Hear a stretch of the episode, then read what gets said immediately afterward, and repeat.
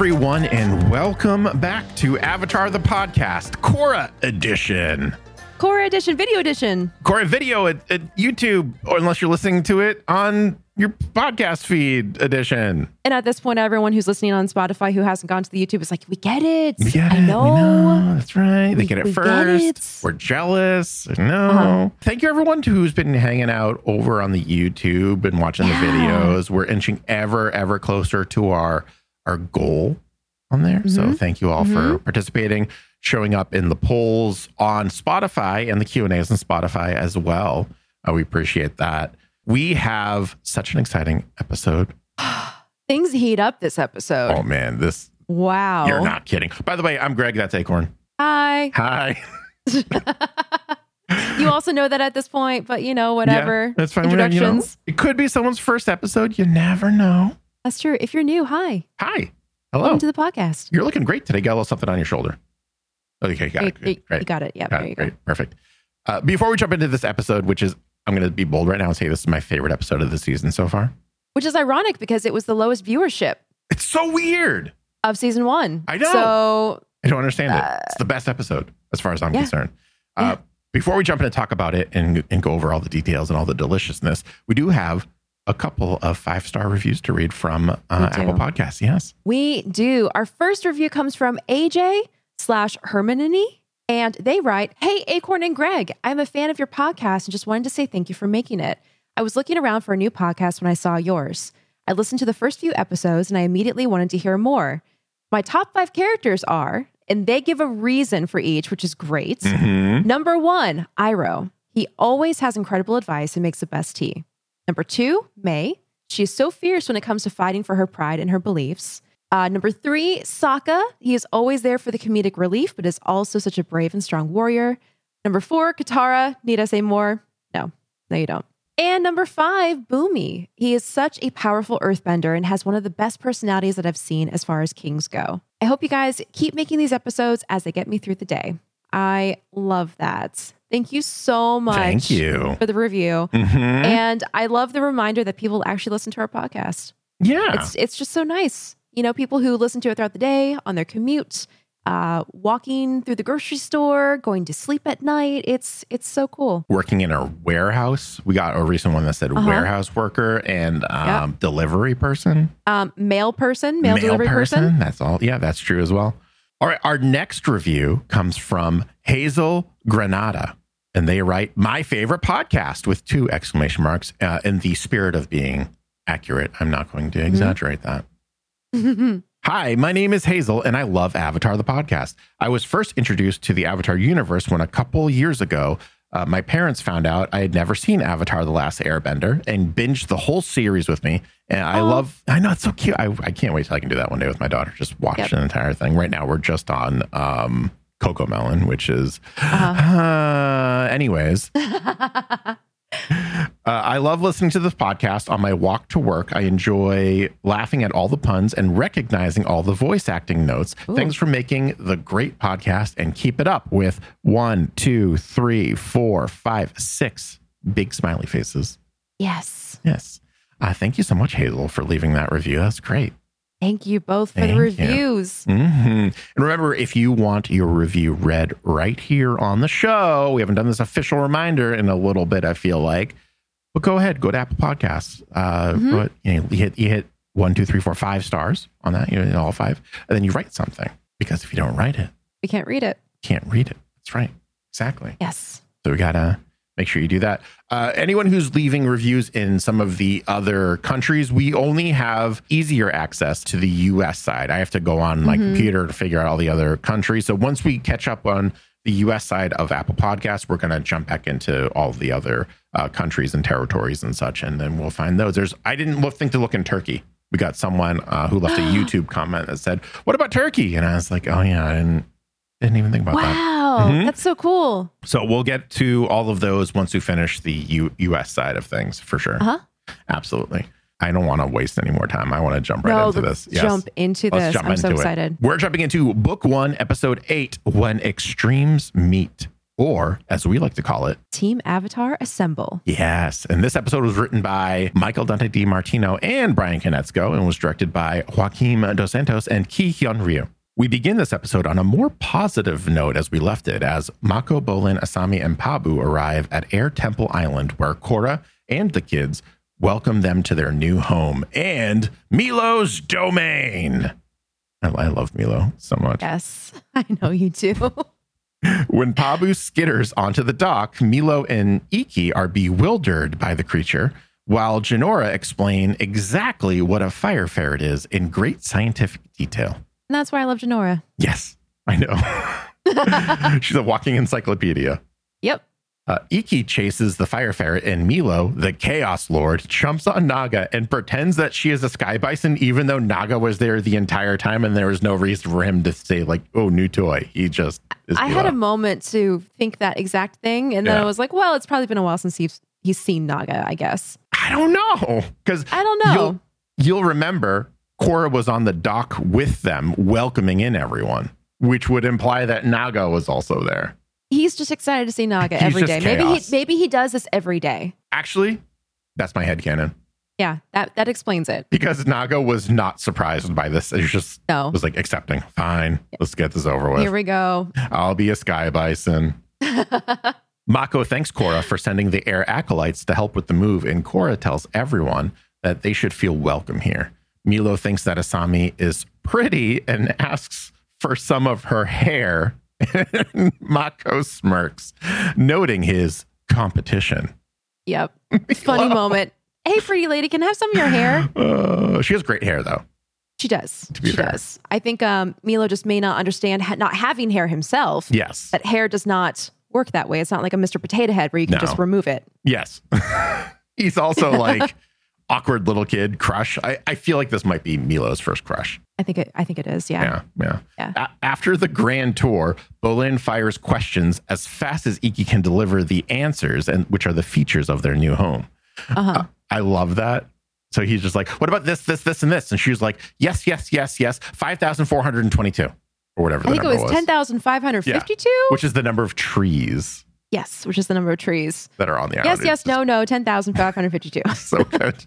Uh, the group splits up as the guys go to the boys' dormitory. We shall meet again soon, beautiful woman, Meelo tells Asami and then runs off to catch up. Asami just takes it in stride. This is not going to be the most awkward thing that happens as we follow the girls to the girls' dormitory, where Ikki very casually tells Asami that Korra likes Mako, causing a not so casual reaction from Korra, which is one of my favorite reactions so far in the series. The lightning, uh, thunderstorm, Mhm. uh, complete Shock. freak out shriek anime moments. Yeah. Yes, yes. I love it. They actually talk about that in the in the commentary, Oh, saying that that was all uh, uh, Ki Hyun Ryu's doing, Oh, perfect. and how they missed it because they have all these anime moments in the original, you know, series after Yeah. the last Airbender, and so this was their, I guess, first uh, foray back into that that realm. Yeah. Yeah, I feel like they're taking more modern anime inspiration in Legend of Korra specifically. Like in Avatar The Last Airbender, I remember they talk about like Akira and a lot of those more like considered classic anime, but these ones feel a lot more modern, a lot more like up to date. Yeah. Asami wasn't uh, c- completely aware of the fact that Korra has a crush on her boyfriend, but before things get any more awkward, Korra grabs Asami's hand and shows her to her room, shutting the door on Ikki's face. Ikki turns feral momentarily and then runs along. Uh huh. I love how Asami is so classy. She again takes Yeah. this in stride, just blinks, pauses, and says, "I was not fully aware of that," and then walks into the room. This is also really good storytelling because of what happens later and what she notices later. Like this Yes. is the first I don't think this is the first seed of doubt, but I think this is like when it's starting to sprout a little bit right here. Right. Like exactly. I, I feel like she's intelligent enough to kind of understand that Korra has a thing for for Mako, and she Uh-huh. hasn't just hasn't brought it up yet. Yeah, and it's the fact that Ikki brought attention to it that makes it more real because that shows Asami that Korra's been talking about it with other people and that they're aware and it's a thing that's going on behind Asami's back. Absolutely, Yes. yes. So what what could have been dismissed as paranoid delusion is now solidified. or a harmless into, little crush or yeah, something. Yeah, yeah, yeah. I had to go to the extreme on that one. A paranoid delusion. it's fine. It could it's be. fine. It could. Whatever. Uh, Asami thanks Korra again for her hospitality and notes that the best part about her new home is that nothing reminds her of her father. Tenzin politely knocks before entering the room and tells the two young women that Saikhan will be taking Lin's place as the new police chief and suggests that they should be present at the induction. I do like that Tenzin knocks politely and Korra's like, go away, Ikki! Like the little annoying sister kind of thing. Yeah, That was really cool. been there Yeah. with my sisters. Yeah. I don't have sisters, so I've not been there. hmm I have brothers. It's a much different kind of Dynamic. relationship, I'm, I'm sure. Uh-huh. Upon arriving, they witness Saikhan assuming Lin Beifong's place as chief of the metal bending police force. He announces that all information concerning the Equalists and their revolution will be passed and needs to be passed down directly to Councilman Tarlok, as no man has been more effective against Amon's revolution. This angers both Tenzin and Korra, and Tarlok looks on with a big old smile on that face of his. Getting exactly what he wants. Also, small detail Saikhan is now wearing not the regular metal bending uniform, but one with more of like the shoulder plates Yeah. that Lin wore. So visually, he is now looking more like the chief of police because they have a different uniform. Yeah. Oh, that's good. Yeah. I didn't notice that because I don't like looking at him. I don't like Saikhan. Not one bit. Not a big fan. He same level as um the one Earth King ruler that tries to get Aang into the Avatar state. Yeah. Just same level of dislike for me. I also I can't really tell as of right now if Saikhan is a bad guy or if he's just like caught in unfortunate circumstances. Yeah, I can't really tell either. He's either like very pragmatic and doesn't see the trap in front of him with Tarlok mm-hmm. and is just like, no, this person is a council member. Like, he's fine. I'm just going to use the resources and tools I have available to me. Or if he actually sees the manipulation and doesn't care because he's corrupt. I'm sure he's going to end up being not a great guy towards the end of it. I just have that gut feeling. But Yeah. we'll see. We'll see. Korra and Tenzin confront Tarlok, who calls Tenzin a conspiracy theorist. He then invites Korra to join his task force again since her pro bending distractions are now over. Korra scoffs and tells the councilman that there's no way that she's joining his vanity project. She tells Tarlok that she's the avatar and he will need her help, not the other way around. Tarlok reminds Korra that she still can't airbend and calls her a half baked avatar. He tells Korra to stay out of his way and then walks off with a smirk on his face, knowing how deep his words cut. And they did. They did talk about this in the commentary as well, reiterating and revisiting the fact that, you know, she's very strong, she's very brazen, but she also has a lot of her ego attached to her physical abilities. And so, like, when you point out the fact that she's not doing so great with one of the things that she's trying to physically learn, it gets to her. It cuts her pretty good and gets under her skin. Meanwhile, the way that she should be approaching this, as they said in the commentary, is like, you know, when you do yoga, it's like it's not being good or bad at it. It's what are you doing on your journey? You're growing, you're going on a journey of like bettering yourself and like, you know, going with the flow and whatever. But instead for her, it's all about ability. Um, small other detail, Mm-hmm. that comment about the vanity project. Mm-hmm. Did that sound familiar to you? Mm-hmm. It did. It did. Well, it's the same reason that was used by uh, Colonel Shinu in the Blue Spirit when he refused to supply Zhao with the Yu Yan archers in his quest to find the Avatar. I love it. Any anytime Zhao pops back up. Yeah. Yeah. I love it. Flying away from the ceremony on Oogi, I still love that. I love just Oh, just oh, just saying the name Oogi. I flash back to all those comic I scenes. know, I know. Well, Korra asks Tenzin why she still can't airbend, despite knowing most of the forms. He tells Korra that she needs to work through the block, which annoys Korra as it's easier said than done. Tenzin continues to say that Aang also had the wisdom of his past lives to rely on and asks if Korra has had any contact with her past lives. Korra reminds her mentor that she is a spiritual failure, according to the White Lotus. Tenzin notes that she might have made a connection without even realizing it. And then all of a sudden, Korra realizes that her visions have been all about Aang. Tenzin urges Korra to meditate on these visions as they approach the Air Temple Island, as he believes that Aang's spirit is trying to tell her something. Day turns to night as we see Korra sitting on a ledge on Air Temple Island overlooking the statue of Aang on Memorial Island. as we see tears rolling down her cheeks. Barely hearing Mako and Bolin calling for her, Pabu pops out of a bush and runs up to her and licks the tears off her face. Korra admits to her friends that she feels so alone and is the worst avatar ever because she can't figure out airbending. Mako reminds her that Aang hadn't yet mastered all the elements while battling the Fire Nation. He was just a little kid. And Mako chimes in with the fact that Aang also had the support of his friends. Bolin declares that the four of them, which would be Asami is included in, in this fourth, are the new team avatar and they can save the city together. Meelo fart bends in the middle of the group, unsure of what they're doing, and everyone laughs. Meelo has a lot of moments this episode. it does. He absolutely does.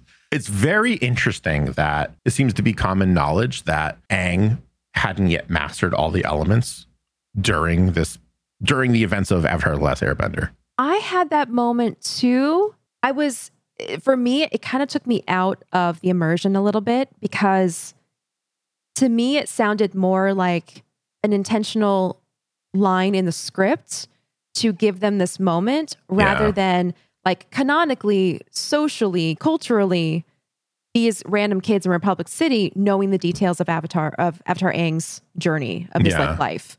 Um, yeah. I wish that there was a little more world building. This is going to be the only time I feel like I say this for this Uh-huh. universe. I wish there was a little more world building where maybe they put, make more of an effort to show that maybe like Aang's entire life story is just available to the public. Because we know Agreed. that there's Aang Memorial Island and there's some artifacts and stuff on there, but like we don't know exactly what that is. Yeah. Um, I don't see Aang as being the type to not tell his complete story, uh, especially because he does enjoy the limelight quite a bit. But we don't know that for a fact. We don't know that if he changed, if he grew out of that. So Exactly. You're right. Like the Memorial Island is there. We saw it in a nighttime scene. So we saw some shadows of artifacts. and we know there's stuff there. But like, what's there? What does it tell? Yeah. How often does the Memorial Island get visited by reg- regular people? Is this a place where field trips go yeah, from Republic City? Like, we don't know. if you, if we were to headcanon this, what if Aang wanted to set up an educational system much like Fire Nation, kind of, where Yeah. like they go into great detail, but the detail's real about their avatar? Oh, that would be funny. Like Like, a hey, we did callback to to the headband, Yeah. where he basically took inspiration from his time in the Firebending Nation schools, but did it the right way. yes. by providing all of the correct details. Yeah, not exaggerating that. or omitting. Yeah, Uh-huh. for sure. This the moment where Pabu licks the tears away from from Korra's face is inspired by Brian Konietzko's uh, real life being comforted by his dog after they had a violent encounter with a loose dog.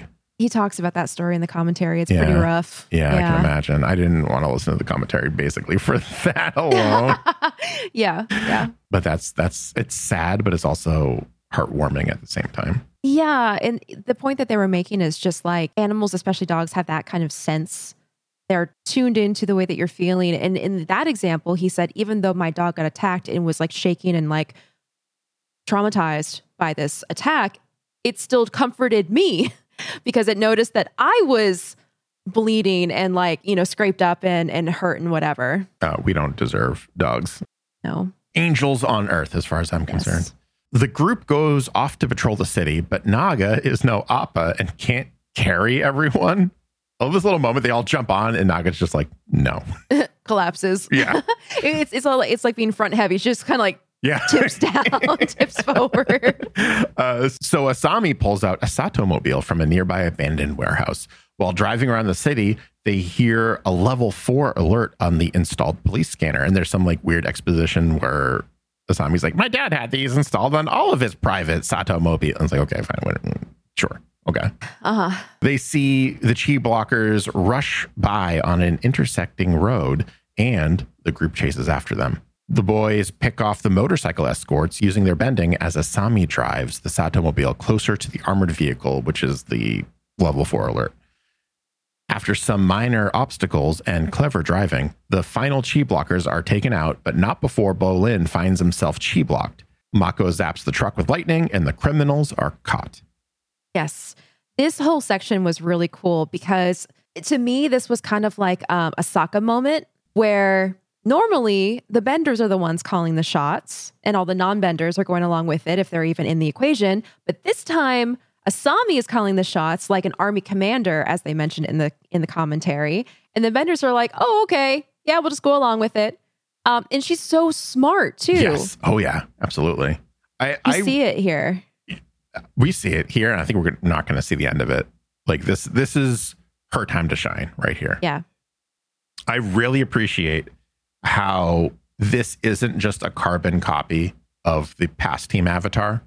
Like there are similar elements there, but they're Uh-huh. like they're remixed essentially. So Yeah. Asami is actually is a combination of Sokka and Zuko, in i a lot see of that ways. yes which is Yeah. interesting because they became friends really quickly. uh-huh And we'll see. Korra is actually so much more like Toph than Aang she is which is just mind blowing to me. Like I just keep on, I, I have to stop myself from going down these like mental paths where right now the current one I'm on is Aang really admired Toph's like stubbornness so much and really liked it that he just got reincarnated into a version of Toph. i love that. i love that It's so cool. And we we talked about previously, um, I think it was during the Fire Lord and the Avatar episode. I can I Uh-huh. always get the order mixed up. So if it's the Avatar and then the Fire Lord or Fire Lord Avatar, I don't remember. But uh, we talked about how maybe the Avatar's masters get reincarnated with him. And I think that's true to a Ah. degree here. A, a bit, a bit. I like that. Yeah, that's a cool concept. I mean, that that actually goes along with um, just the concept of having like soul groups. yeah. Um, I don't know if that's in Eastern beliefs, but there's this concept that has floated around a while. Like, if there is reincarnation, then oftentimes you're reincarnated with a soul group, which is like, you know, generations of your family or really close Mhm. friends or soulmates or, um, you know, whatever. Like, you tend to re encounter different souls that you recognize. And I feel like that fits perfectly into the world of Avatar with this. Another small detail about Asami. I don't know if you noticed this, but they pointed it out in the commentary when she asks them to make a ramp for Mhm. them to take a turn really, really fast through the smoke. Mhm. She turns off the headlights so they don't see them making this turn. And that's why she verbally said, They didn't Ah. see us making this turn. Okay, get ready. And then they come up on on behind them. Multiple reporters are already taking photographs when Tarlok, his task force, and the police arrive. Korra mocks Tarlok for his tardiness, prompting the councilman to warn the Avatar to stay out of his way. The next day, Tarlok proposes a new law prohibiting anyone to join the Equalists and imposing a curfew on all non benders. Tenzin opposes the law, arguing that it restricts the rights of all non benders because of the actions of a few. The council, of course, votes in favor of Tarlok's new curfew. Of course, because they're, as we've said before, the hand raising marionettes. Yeah, yes. Yes. Yeah. We vote with Tarlock because he has our families and dire and, and tied up in a basement somewhere. Like that's Yes. not- it's the only thing that makes sense to me. Except maybe one guy. So like he probably has two families tied up somewhere, and then there's that one guy who just thinks Tarlok is like the coolest guy ever and just wants Uh-huh. to be his friend, so he just votes for Tarlok for everything. That's Mike headcanon. Uh huh. Later that night, Team Avatar responds to a report of an equalist attack. They have overtaken the streets and are considered armed and dangerous. Before the team drives off, Mako lets Korra jump in the car first, saying something like, Oh, you first, you know, like a little, like kidding around, kind of flirty kind of thing. And the two exchange glances while Asami watches through the rear view mirror. And this, in my mind, is she's hearing Ikki's words right here. Yes. Yeah. Yes. If it had been a couple episodes separated or in a Mhm. movie, this is where they would add that like echoey overlay of Yes. audio where Yeah. you would hear the line again. Yeah. For sure. But it's it's you can absolutely connect that and it's very clear. The team rushes off to the Equalist attack, and when they arrive, they see several airships hovering over the Dragon Flats borough, and the power has been cut. This is overkill. There's like a lot. I, like I say several, I mean like seven plus. There's a lot. Huge response. Yeah. They also see the inhabitants of the borough sectioned off and being watched by the metal bending police forces. The non benders yell and scream at the officers, but the officers watch on, unaffected. Up until this point, we have seen the metal benders as the good guys because they were run they were led by Lin Beifong, who is, you know, Toph's daughter, and she is uh, honorable and, you know, good and good natured and everything, and is trying Yeah. to uphold the law. But then there's this cool concept of exploring how any ideology can shift. So even though it's a good thing and a positive thing at, at the beginning, when people get out of balance, they start to oppress people or they start to use their power for for bad. And that's something that at least Brian enjoys exploring that he's talked about. There's something that feels very um fitting about this response. Like I feel like this was getting built up in the comics. Yes.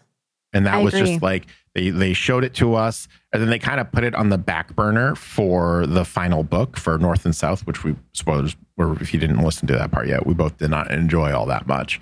But they kind of gave us I see the purpose of it now. It's kind of like a little bit of a a break from everything and now we're bringing being brought back into it and now it's like okay Yeah.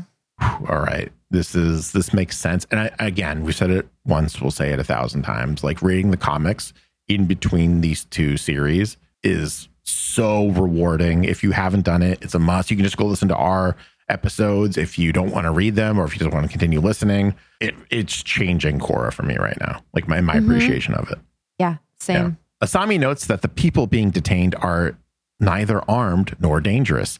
Saikhan tells the crowd to return to their homes, but they refuse to move until the power is turned back on.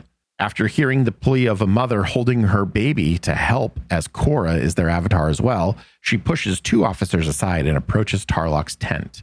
And it's very well lit. It's like the only bit of light nearby, Yeah. which I think is also very showing or very telling of Tarlok. Mm-hmm. He likes his Um, luxury, but also he views himself or he wants everyone to view him as like a beacon of light. Yes. Ooh, the symbolism there Mhm. for sure. Mm-hmm. Uh, do you do you have any voice acting notes for this episode? I don't. I don't have a single one. It's all been re- returning. Like I went to the IMDb. Uh huh. Uh, I went on the wiki. Yeah. And like I didn't. There's no one new that I noticed. Did Interesting. notice Okay, so it's not credited. okay. So they talk about one in the commentary. Oh. Someone from the cast voiced that mother with the child. Oh, who was it? Can you guess who? Is the current cast or past cast? Current cast. Was it? Ooh. Was it Janet? It was Janet Varney. Yes. Yes. And she was so excited. She was like, I love doing it. And they said, um, Brian and, and Mike were saying that she did such a good job because you can't even tell it's Janet. Yeah, yeah, yeah. Oh, this, Yeah. I just I just took a guess because I was like, probably Janet. I can't imagine. I feel like with Janet being on every single commentary so far, at least on all the ones that I can think of, I feel like she was probably a lot more involved than just playing the lead in in Yeah. this story. So that makes Yeah. me happy and not super surprising. Yeah. Korra demands that Tarlok restore the power to the borough and let the people go. The councilman calls the non benders equalists and demands that Team Avatar go home as they have no business here. He then furiously orders that the officers round up all the equalists. Korra jumps into action and tries to rescue the townspeople, while Tarlok uses his water bending to arrest Asami as she is a non bender and she's also out past curfew. So he's well within his rights. And on top of that, she's conspired, eh, loose, loose definition, with her Yeah. father, who is a known Yeah. equalist. This is frustrating because it's like one of those things where you walk into an argument and then the other person makes a really good point that you can't Yeah. really refute. And it's like, Uh darn it, you got me. huh. Uh-huh. I see, I see what you're doing here. You're pulling this card and I, you can, and I'm frustrated by it. uh, to be fair, it's a card in a game that he just created. exactly, which shows his manipulation skill, I guess. Uh, Mako demands that Tarlok release Asami, but he just calls for the arrest of the brothers. Korra doesn't like this and yells out to Tarlok, about to hurl two boulders at him that are like three times the size of Tarlok. Tarlok She could smush him easy. Yes, Tarlok smugly tells her to stand down and go home. Unless, of course, she wishes to join her friends in prison. Hearing her friends telling her to stand down, she does and tells them that she'll go get Tenzin for help. Tarlok taunts the Avatar, saying that her little group has had a good run. Korra tells him that this isn't over, but Tarlok states that it most definitely is. I no, I'm going to hold this comment for a little bit later. What I was going to Okay. say, you all just have to wait. I'm not even going to cut this from the video. You all just have to wait.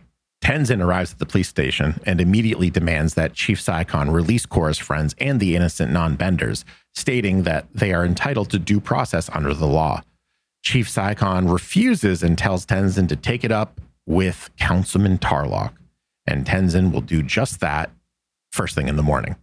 Korra yells at Saikhan and gets up in his face, calling him officially the worst police chief ever. Tenzin gently tells Korra to settle down and that this will all get settled and she just needs to be patient. But you really are the worst ever. Tenzin yells at Saikhan as they leave the police station. I love when Tenzin breaks character. too. Well, breaks breaks his usual like His you know facade, yeah. his usual facade of like you know calm, quiet, wise, Yes, airbending yes. master.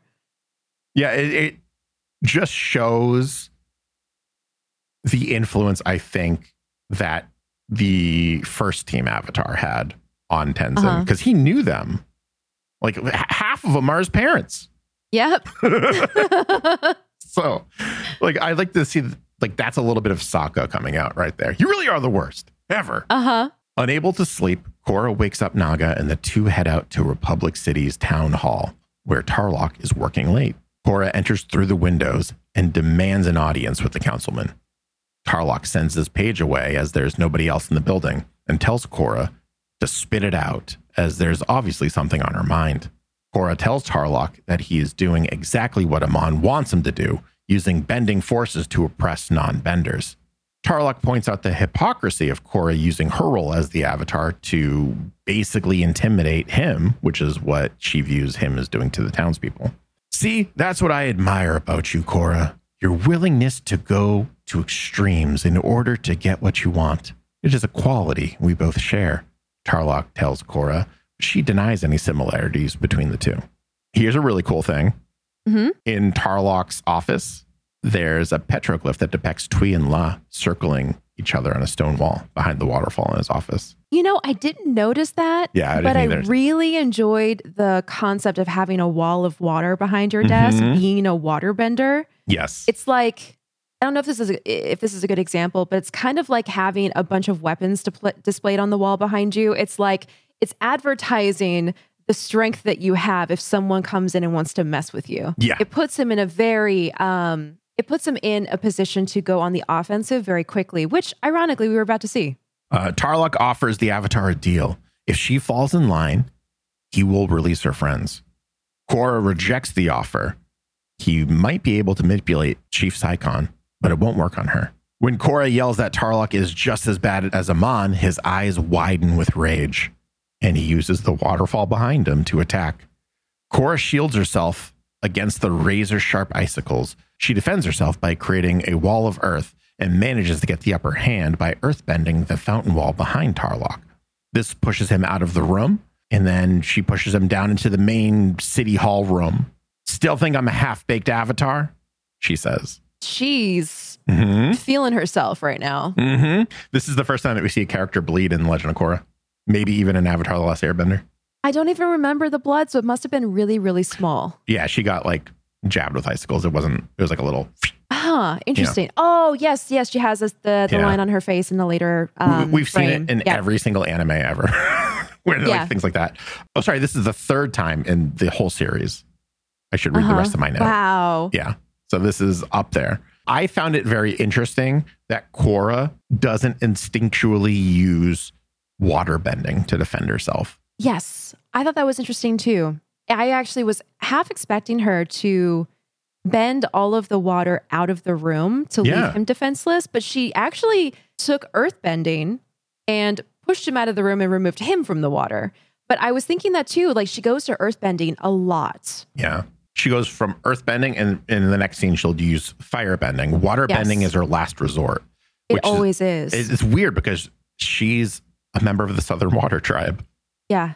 So it's just very interesting how nurture over nature in this. Yeah, I had thoughts about this. I think there's a couple explanations. One of which being she takes so much pride in her achievements and her accomplishments that Yeah. she tends to want to use them as much as possible. So waterbending comes naturally to her, but she had to work to learn firebending and earthbending.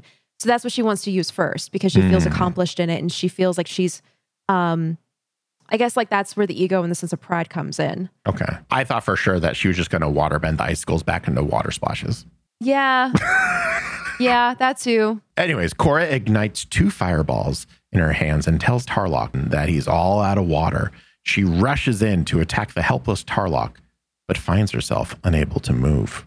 With precise and fluid movements, Tarlok contorts Korra's body, violently moving against her own will as she is forced down to the ground. You're in my way, Avatar, and you need to be removed.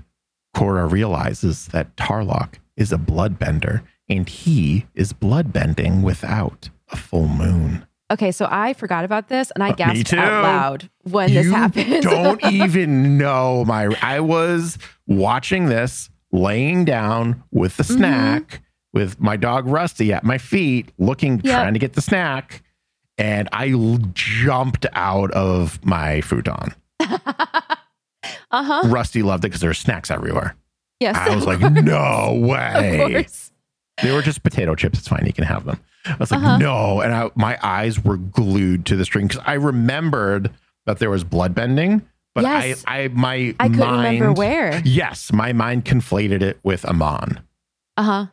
And that was like, I was like, whoa. I was flabbergasted. And then that comment about the full moon and how is Mhm. it possible? And then Tarlok is like, there's a lot you don't know about him. I'm like, okay, I'm in.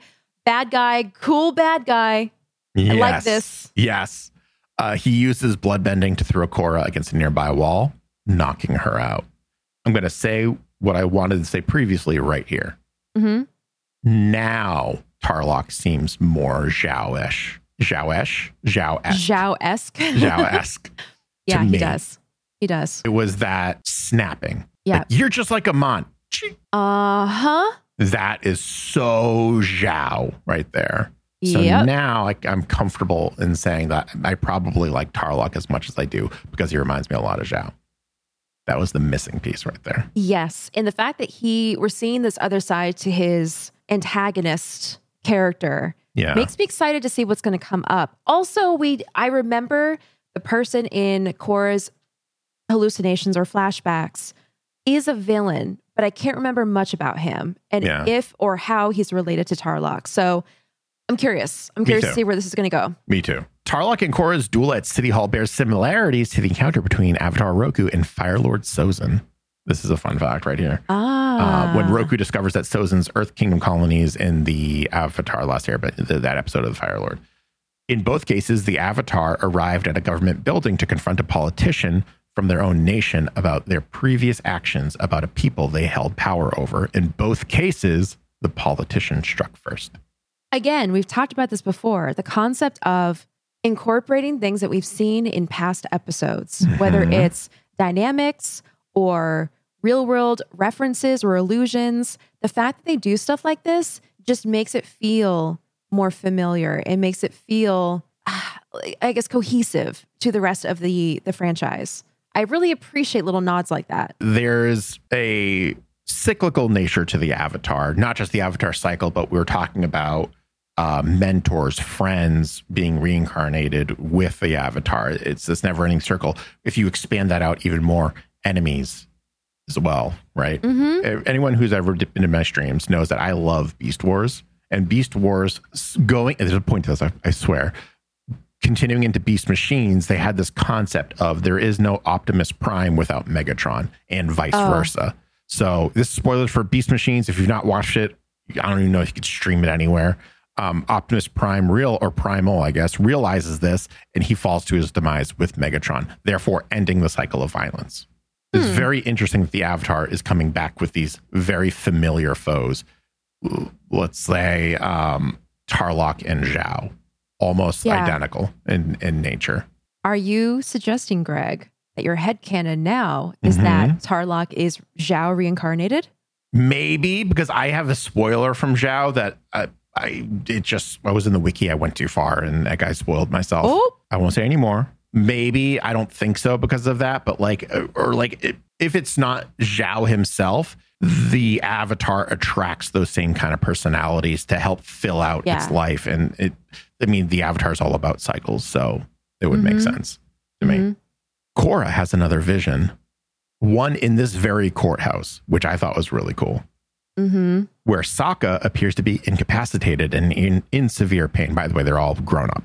Toph Yeah. attempts to attack the man on trial with metal bending cables, but is prevented from doing so. The Mhm. vision quickly shifts to Aang, with several people behind him being subdued by blood bending. He reaches his hand out towards the man on trial, but struggles in doing so. The vision ends on a close up of Aang's face. Korra wakes up to find herself tied up and in the back of an armored truck. Tarlok tells her that he is taking her somewhere very far away from Republic City, where she will never get in his way again. She is barely able to let out a blast of fire breath before Tarlok shuts the door and starts driving towards parts unknown Wow. the end. Another little cyclical thing. Maybe it's coincidence, maybe it's not. When did Zuko use fire breathing? In the south, North Pole. Not first. When did he when did we last see him use? Well, I guess not last, but when was a prominent moment of him using it? Prison. Oh, true. What it Korra's getting Rock in prison? prison? Boiling Rock prison. Yeah, we see yeah, him yeah, using it. That's how he like melts out of the ice box essentially. Uh-huh. He keeps himself right. She's Ooh. using it when she's getting locked up. I like it. Probably like coincidence, but I like to think that that's like past life knowledge coming in and Uh-huh. helping helping her out. Very cool. Um, Mhm. another bending note. Yes. They did talk about lightning bending in the commentary, Okay. and it actually echoes the conversation we had in a previous episode, Oh. where I believe you pointed out why do all firebenders know how to lightning bend now? So they actually, I, I'm pretty proud of myself. They actually echoed my explanation, Uh-huh. which is um, if you think about like human existence, like the Olympics, for instance, is, is the example they gave. Back in like the 40s or something, you would see people do um, pole jumps uh, or pole vaults or like gymnastics floor routines. And it looks so basic now because we took those moves that they pioneered and improved them. So where it once was really impressive for someone to do like a back handspring, now we do back handsprings, triple flips, Salchows, like whatever. I know I just mixed up gymnastics and, and ice skating, but just that concept of like certain moves and certain things are pioneered and then they just become commonplace. And then we progress even more and then that becomes commonplace. So that was kind of their explanation for it. But a cool other detail is they had this backstory idea that Mako learned um, lightning bending from Zolt when he ran with the triple threats I believe it. And he picked it up on the streets because Mike and Brian really like this concept of like good guys learning skills from bad guys, but they use those skills for good. So I, lo- I love that little background um, tidbit for Mako's character. I'll, I will accept that into my head canon. Yeah. Because it's like Reich said so, right? Uh-huh. I do wish that there was a visual difference between what we saw in Lightning Bending in Avatar The Last Airbender and in Legend of Korra. That would be my smallest gripe. And that way we could see that evolution. And if you're paying Uh-huh. attention, you could be like, well, this one is maybe a slightly different shade of blue, or it's Right. not as wild and uncontrolled, I guess. Make it a little different visually. So then we can kind of, when you tell us that in a commentary, we could be like, oh, now I see it, and not a, okay, I you said Yeah. it, so it's the rules. Visually, it's backed up yeah, as well. Yeah, I understand That's what that. I would yeah. appreciate that. Or in the comics, because the comics were made after the fact, anyways, for the most part. Mhm. Put something were, in yeah. there. Yeah. I don't know. Okay. Well, since that's the end, Acorn, who is your MVP of the episode? My feet are kicking right now like a child. I'm so excited to hear your MVP is. That you should know. You know, I thought about it. No one like really, really stood out to me this episode because it was such this um, conflict dynamic between like Korra and Tarlok. hmm With that being said, like I don't know, I feel drawn to say Tenzin Okay. For some reason. Probably Okay. just because I love him. I had Yeah. so many moments this episode where I'm like, I freaking love Tenzin. Yeah. I love his character. So I'm gonna pull a you and Mhm. say I'm just gonna pick my favorite character. Pick favorite character. for That's MVP. fair. That's fair. Yeah. I can't fault you for that. I'd be really hypocritical to be like, you can't do that because Uh-huh. that's most of my picks. Uh, I think my pick, not because she's my favorite. Uh-huh. I think it's Korra. I think she very easily can figure out what what side she's on, and she doesn't delay. She never She's very decisive. She's very decisive. She knows she her sense of right and wrong is very clear. And I think Aang's Yeah. was Aang's was as well to a fault towards the end. Oh, Um, with that whole dilemma of am I going to kill the Fire Lord or not? Even though, as a lot of videos will point out, he's probably killed many people before the Fire Lord. I just realized something. Yeah. Act decisively is the advice that all of Aang's past lives gave him, and he still had issues with it. And now Korra only acts decisively. That's amazing. That's cool. I'm going to chew on that all night. I'll tell you that much Uh-huh. right there. Me too. I like her so much. I like Korra so much. She's probably, if I were to revise a top five, she would be in there for sure. She seems to be getting over this fear of Amon very slowly, hmm which is really cool to see. So for me, it's it's Korra. Uh, what is your moral of the episode? I think my moral of the episode is um, it's okay to lean on people. Yeah. It's okay to get help from people. It's okay to not shoulder everything yourself. Mine's much different than that. Yeah? What's Yeah. yours? I think it's rules are meant to be broken or not meant to be. I think it's that rules will always be broken. And Uh-huh. you're gonna we're gonna see that with societal rules, benders versus non-benders. We're seeing that with blood bending. Before Yeah. we're like, you can only do blood bending on a full moon. Yeah. Not anymore. Yeah. Progress. Taking progression. bending steroids, I don't know. But Uh-huh. something's happening here. Absolutely insane. I just think this is my favorite episode because of that that ending. That it just came out of nowhere, but they executed it so precisely and expertly that it doesn't feel like it was out of nowhere. Uh huh. Like, does does that annoy you? Where someone's like, it's like a twist, and all of a sudden you're like, come on, dude, really? Like, but no, it just fits. It does. What if he's blood bending the vote? No, that's stupid. They're actually marionettes. They're actually They're just real marionettes. he's he's weekend at Bernie's the whole council, and they're just oh, we got dark really quickly. Yep. Yep. Yep. Um, well, that's it. That's the end of our episode, ending on the darkest note possible. Uh huh. Everyone, thank, you all, thank you all so much again for hanging out with us and continuing to show up and and be active on YouTube, over on the polls. Even just the fact that you're listening to us makes us feel so good inside, and we really appreciate Mhm. it. Thanks to all our, our patrons again who continue with their support. We super super appreciate that. Um, I actually, when this ends, I have to ask Acorn something and tell her an idea that I have that you will never know until we do it. Ooh, secrets. There we go. If you want to show any sign of support whatsoever, continue listening. You can find us over on Twitter, uh, twitter.com slash podcast avatar. You can go to patreon.com slash avatar the podcast if you Uh-huh. want to support there. You can go over to the YouTube, subscribe, watch a couple videos on there that we have if you like. Any any way you interact with us or the podcast is greatly appreciated. And it's support. It's support, no matter which way you slice it. So please. And Yes. if you have, if you've been listening this whole time and you haven't left your five star review, Mhm. and you want to tell us who your top five is for Korra, we haven't gotten Oh. many of those. That's true.